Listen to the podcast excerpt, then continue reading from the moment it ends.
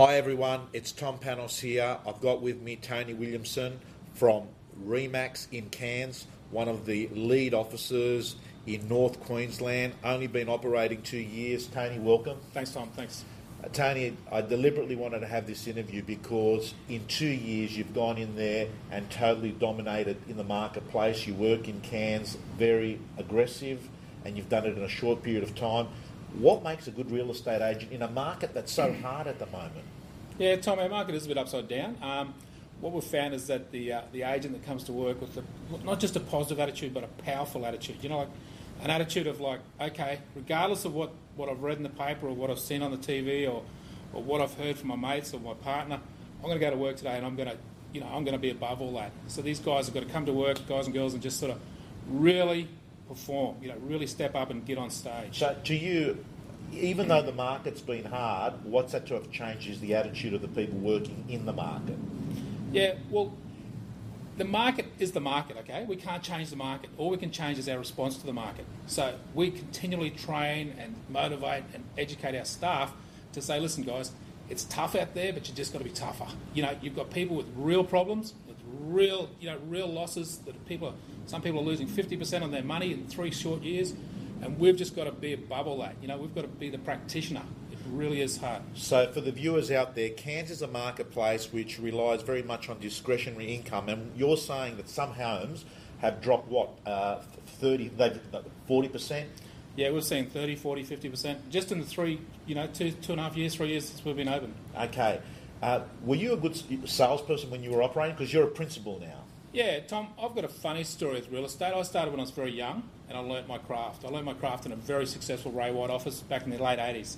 Um, but I think that's important that you actually do your apprenticeship as a salesperson, and I did it pretty tough. In those days, the funny system was that the average price in Cairns was eighty thousand dollars. two point five percent commissions meant we got about two thousand dollars commission in total. It went ninety percent to the selling agent, ten percent to the listing agent. I was a good lister. Every time I listed something, someone else in the office would sell it. So ten percent of the two thousand dollars went to the selling agent, and I was on forty percent. Right. So I was making eighty dollars a deal. Right. Okay? So that's when you learn your craft, when you're making eighty dollars commission for every sale you do. Okay. Tell me, what did you learn during that apprenticeship in real estate? I learned a few things. I learned... Uh, that you had to take the hard knocks, and, and you had to also... One thing I suppose I did learn is that when I was going to create my office, it was going to be fair. You know, ninety ten is ridiculous. You know, like you've got a, a good young person like me in the office that's a good listing agent that was losing, you know, nine-tenths of his sale to someone that could run a buyer. You know, so I had to make an office fair, and I had to make it transparent, and I just had to make it a good place to go to work. Right. You know, a fun place. That office wasn't fun. And the thing is, the reason I didn't leave it for so long is because I didn't know where else to go. You know, I ended up leaving that office and going to university. I was that frustrated. Okay, so um, you've gone to uni and you studied accounting, I think you yeah, did. Yeah, I did commerce accounting, yeah. Okay, so what happens next? You finish your, your degree? Yeah, it's a funny thing, you know, like no one prepares you for when you go to uni. I finished my degree and I thought, okay, what do you do now, Tony? The only thing I knew how to do was do real estate. So I went back to real estate and I did exceptionally well. Funny story was I thought I'd better go and get some tax advice. So I went to Price Waterhouse and said, guys, I'm making all this money selling real estate. And they asked me a few questions about my background. I said, I've just got a commerce degree, I've got this, I've got that. And they offered me a job on the spot. Right. So I thought, geez, this little man inside my head saying, well, look, you're not using your degree, you've just spent three years at uni. And, you know, and these guys have made all these promises. So all of a sudden, gone from a successful agent to being an accountant. Okay, so agent to an accountant. How long did you stay in accounting? Five years. Okay. And what made you leave accounting to go back into... Because they're a decent firm, the firm you just talked yeah, about. Yeah, great firm, great firm, great uh, great platform for me to learn as to be an accountant. Um, which my wife and I were just sitting on the back deck, strategising over Christmas time, strategising our way forward. And uh, I said, well, look, I really can't see myself owning an accounting practice. And I still got this real estate in my blood, you know, like... And she said, well, why don't we go and open a real estate office? And dead set, and I think I've told you this before, it was like the scene from Rocky two where... where uh, where Adrian, Rocky's wife's lying in bed unconscious. She wakes up and she goes, what are we going to do? And Rocky goes, oh, I'm going to give up fighting. And she goes, no, win. And Mickey, the trainer, goes, what are we waiting for? It was literally like that. I was like, what are we waiting for? Bloody hell. So I went and resigned as an accountant. Boom. Went and bought a half share in a Century twenty-one franchise in Cairns. Right. And that was the start of the growth now. You did well? Did tough, you know, did tough. There's a couple of light bulb moments that, you know, like... End of the nineties in Cairns, once again, sticky market again. Um, had a good little office, had five salespeople, you know, thought this is good, had a little rent roll, you know, churning along. And then there was three distinct light bulb moments that happened around the same time. The first one was that the business had made two hundred fifty thousand dollars profit for the year, which ordinarily is pretty good. But then I thought, well, hang on, I did five hundred thousand dollars in sales. And in Cairns in those days, that was over one hundred individual sales, you know, because the commission rates were so low. So I'd done five hundred thousand dollars in sales, the business made two hundred fifty thousand dollars profit. So effectively I was a fifty-fifty agent in my own office. Right. And I thought, that's not sustainable. The second thing was, there was a franchise salesperson that was, just came door knocking one day. And we just talked over a cup of coffee. And he said, Tony, what would your business look like if you had fifty salespeople? And Tom was literally, bloody hell. That was an aha moment. You know, like the glass ceiling above my head just shattered. Yeah, yeah. And then the third defined moment, around the same time, is I came across Doctor Fred. Yeah. And Doctor Fred's a master at getting rid of all your self-imposed limitations. Okay, so essentially you're saying you've gone through a journey of uh, rewriting your agreement with reality, changed some self-limiting beliefs, developed as a person, succeeded on the inside to succeed on the outside. What happens next? Well, I had clearer vision. I put goals in place. I had I had uh, every reason in the world to succeed. I'd invested in a coach. You know, like I just I just knew that I could do it, you know? Yeah. I had this great finance background. I had just momentum within myself. So if I had momentum in myself, I thought, well, okay, we've got to get momentum in the marketplace. So I actually moved the office. I went out and recruited some quality people. And then all of a sudden, with my newfound desire and newfound uh, direction, boom, all of a sudden the business just went through the roof. Okay. Tony, what makes a good salesperson? You've got a good helicopter view now because you've got how many people in your sales team? We've got eighteen sales team. eighteen. So they've got eighteen salespeople. Yep. So you can see the good ones, you can see the bad ones, you can see the ones that sort of are just dabbling, hanging in there. What makes a good salesperson? Yeah, it's a good question. I, I just believe it's it's their personal desire, and I think it's their ability to get back up. I think, you know, there's a lot of times where you take some big hits in this job, and I think it's your ability to get back up and make that next call, you know. And the other thing in Cairns, it's it's having a lot of courage. Right. Okay, that courage to go back again when that little voice inside your head saying, look, you know, I just can't do it, I just can't do it. You know, just don't do it. Don't annoy that guy again. Don't do that. You know, just to go back again and again and again and get that business. Okay, so what I'm hearing is attitude and persistence and uh, the ability to reject rejection and keep going is, is important. Yeah, and also the ability to, to, to read and empathise with the client. You know, if there's a guy that's paid five hundred thousand dollars for his house and you're telling him it's worth two hundred eighty thousand dollars, you know, if he's dropped two hundred twenty thousand dollars in a relatively short time frame, you know, you've got to be able to sit down with the guy and, you know, you've got to sh- show value in the face of a bad situation, you know, because he's, you've got to actually understand that um, there's a book, have you read the book, uh, uh Death and Dying by Kübler-Ross? I haven't read it, it's, no. It talks about the five stages of acceptance. It's a pretty gruesome book, but most of the medical profession read it. And the stages of acceptance talk about that when something bad happens, that people go through a process before they accept the, the new reality. And the first step that they go through is denial. So a lot of times when we're talking to a seller, Mister Seller, the market's here, but you're here. You know, they're saying, look, Tom, I'm not going to give it away. I'm not going to, you know, don't give me that rubbish. They're in denial. Right. But you've got to understand where they are in the thing, because the next stage is anger. Right. And so a lot of times when they're yelling at you, it's actually a positive sign because they're going through that stages of acceptance. What's the next stage? The next stage is bargaining. Right. Well, they say, Tom, look, we appreciate it's worth two hundred eighty dollars, but couldn't we just leave it at three hundred fifty dollars for a couple more weeks? And you've got to show them evidence again to show them that, hang on, guys, it's not worth three hundred fifty dollars. And then the next stage is depression. When they say that lovely line, we're not going to give it away. You know, oh, this is just dreadful. If that's where it is, just take it away. Yeah. And then the next stage is acceptance. And we do a lot of work on that. And we actually plot where our sellers are at so we can understand what they're going through. Well, that's really interesting because I think you've just given us the, the breakdown, the science of vendor management and the processing that goes through a vendor's head. Um, and it sounds like that good real estate agents in Cairns at the moment have to be great at having those crucial conversations, even though they feel uncomfortable. They are, in fact, going to lead to a happy result at the end. Yeah, we we also employ the uh, the doctor mentality. Like we say, you know, what makes a good doctor? You go to three doctors, which one's the best doctor? It's the doctor that asks you the best questions, you know, and the doctor that gives you the best, you know, ideas to move forward to make you better. You know, right. And we have that doctor mentality as agents.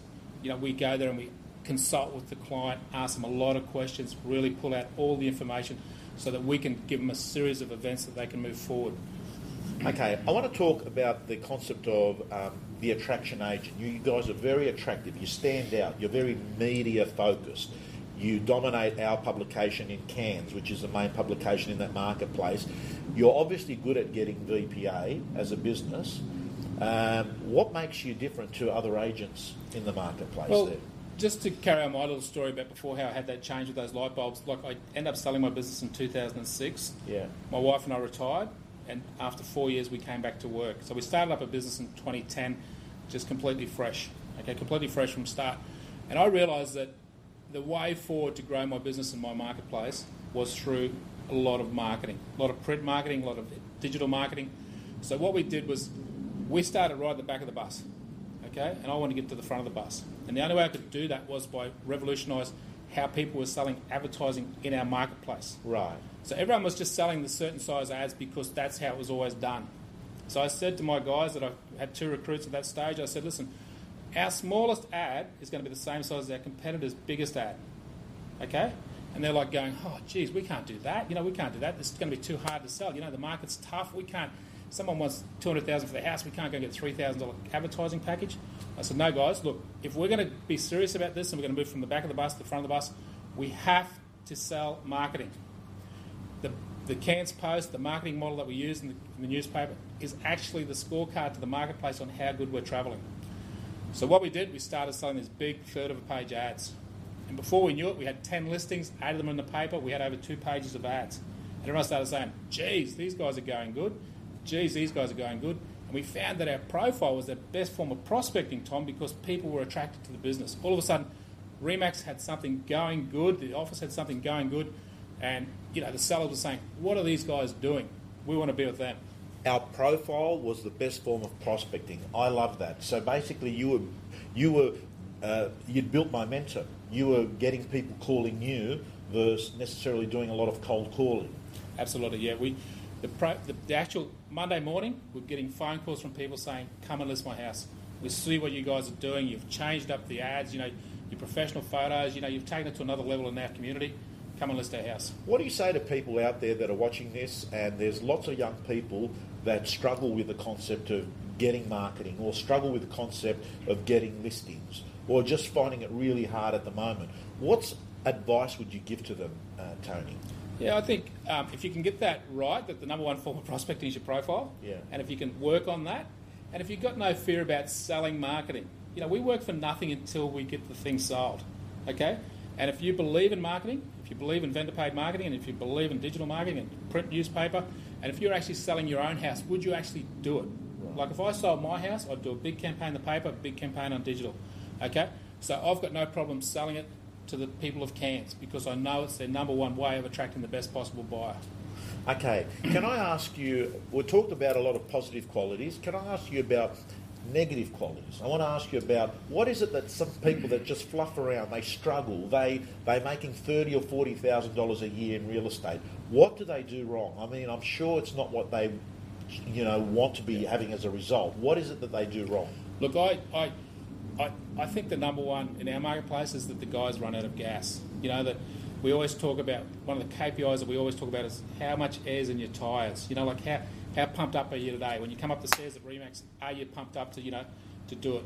Some of the guys that have just come off, you can just see that they've actually deflated. Right. You know, they're like the balloon that's lost the gas. They're just right. coming down, you know. And you just say, listen, guys, you know, I can't change you. I can inspire you. I can motivate you. But, you know, and I can provide the environment that if you want to change, that you can change. But it's up to you to pump up your own tyres, you know. You've got to come to work with a good attitude. Um, I know that that's one of your jobs, getting people to feel terrific about themselves being at work. You spend a lot of time doing training every day. Uh, what are the things that you encourage people to keep them not getting deflated, to stay motivated? What are some suggestions? Yeah, we try, and the, the whole culture of the organisation is all about, you know, making money, having fun and going home. So we try and get that balance right as best we can, and but we're really conscious on that power management. Not so much time management, Tom, but power management. And when you're on stage, you know, you're probably on stage at a listing presentation or a buyer presentation, you know, three or four hours a week. You know, if you can't be on stage and pumped up at that time, you know, there's something wrong. You probably should be in another job, you know. Yeah, you mentioned when we were having lunch a couple of weeks ago that you call them conversations more than uh, uh, appraisals or something yeah, to we, that degree. We took the whole listing presentation thing away. We just we just go out and we consult, as I said, like the doctor. We go out there and, look, Tom, thanks for inviting me out today. You know, you've got a beautiful home, you know. Let's talk. You know, let's talk. You know, tell me what's gone wrong. Tell me about your last experience with an agent. Tell me, how did you sell your last house? You know, tell me this, tell me that. And we extract everything out of you. And then I just say to you, Tom, look, your first decision, before we worry about marketing or price or anything else, is your choice of agent. I'd love to be, you know, I'd love to be your agent, but, you know, we need to talk that through to make sure that you're a good fit for me and I'm a good fit for you. So we'll let go of the outcome, you know, and it affects our income because it takes the pressure off the guy. And, Tom, some of the best listing consultations slash presentations we're doing at the moment are in our office. Right. So you ring up and say, listen, Tony, I'm thinking about selling my house. I'm getting three agents out. I say, great, Tom. What time can you come to the office? And you're like, hang on, it's about my house. I'm saying, no, it's not, Tom. It's about you and I working together in the sticky Cairns market to get you the best possible price. So it's just as important that you see my house as this, that I see your house. So come into the office, meet some of the team, meet some of the guys that are going to be working with me to get your property sold, and we'll have a chat. Okay, and then step two is then you go to the property. Well, at that stage, we list the we list the house. Without having seen it? Without having seen it, absolutely. So we list the house, and then we go out and do the full property inspection. We do the you know we do the uh, pricing strategy, we do the marketing strategy, but there's no pressure on us because we've already got the house listed. Okay, so what you're saying, Tony, is that this is about uh, a relationship between an agent and a vendor, and then process, marketing, all that sort of stuff is worked out afterwards. It's about them feeling that you're the right partner in the marketplace. Yep, I'm, I'm a strong believer in that. Like it's a, it's an alliance between the agent and the owner to get them the best possible price. We're a very vendor-focused office, you know. So we need to get the vendor in and we need to get the vendor on our side and we need to be on the side of the vendor. Right. Okay. There's still not a lot of sunshine for the vendors selling at the moment, so we need to be on their side and going forward. Totally transparent. Full relationship. Okay, Tony, finally I want to ask you, knowing what you know today about real estate, success, mistakes, the stuff that works and the stuff that doesn't, if you were meeting yourself again ten years ago, what advice would you give yourself? Yeah, look, I probably would have, um, I wouldn't have been so much influenced by friends and family. Right. You know, I left the industry when I was a young fella to go and get a degree, and I've got no regrets on doing that, but that wasn't my decision. There were so many people saying, look, Tony, you're too smart to be an agent. Tony, you need to get a degree. Tony, you need to do this. And, you know, it just all weighed up, and then I listened to them and went and got the degree. Um, you know, I think I would have just, if I had a, I don't know, if it was a better mentor or just better direction, you know, like I just got such a passion for real estate. I just I just love it, you know, and I've, I've left it a couple of times to sort of pursue other things, thinking the grass was green on the other side. But the grass is not green on the other side. This is a wonderful job that gives you a wonderful lifestyle, wonderful travel, wonderful choices, but it also gives you a good kick now and then, okay? And as I said earlier, it's not about how good you are, it's how quickly you can get up after you've been kicked so bloody hard. All righty, Tony, thank you so much for coming in. It's excellent having you here, and for uh, those of you that have watched this, some of the things that came out of it is the importance of attitude, persistence. We talked about the attraction business. We talked about your response time down, that you are going to be down, but it's the amount of time that you're down with. This has been Tony Williamson from R E/MAX. Thanks, Tom.